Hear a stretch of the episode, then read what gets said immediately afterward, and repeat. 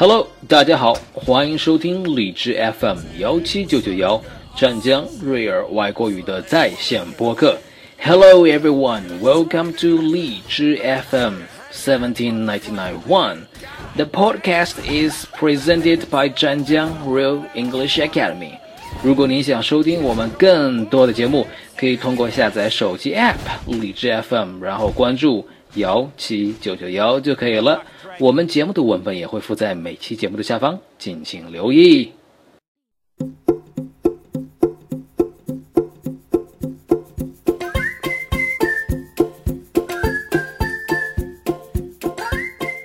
Hello everyone, this is Guy from Real English Academy at FM 70991. Uh, today we have two guests here. Uh, this is Ethan and this is Ian. Hello everyone, and uh, today they are going to talk about the world famous architecture. Okay, this is your time, Ethan and Ian. Here we go. Hello everyone, my name is Ethan. I'm 11 years old. Hi, my name is Yan. I'm 10 years old. Today we are going to talk about famous architecture in the world. The Big Ben is in England. The Big Ben is one of London's best known landmarks and looks most spectacular at night when clock faces are illuminated. The Eiffel Tower is in Paris, France. The Eiffel Tower is one of the most famous structures in the world. The Great Wall is in China.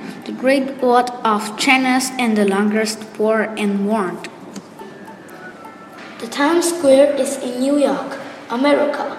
The Times Square is major commission intersection, tourist destination.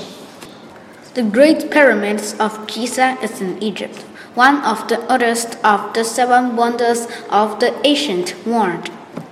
The Sydney Opera House must be one of the most recognizable images of the modern world, and it has come to represent Australia. The Empire State Building was completed in New York in 1931. It was the tallest building in the world.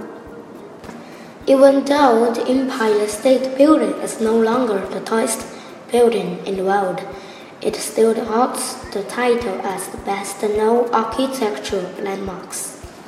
The Oriental Pearl Tower is a TV tower in Shanghai, China. The Oriental Pearl Tower is one of Shanghai's best known landmarks. Yan, we've talked about so many architectural designs. Which is your favorite? I hope that I can visit Sydney Opera House one day. I hope that I can visit Empire State Building one day. That's all for today. I'm Ethan. I'm Yan. See you next time. Bye bye.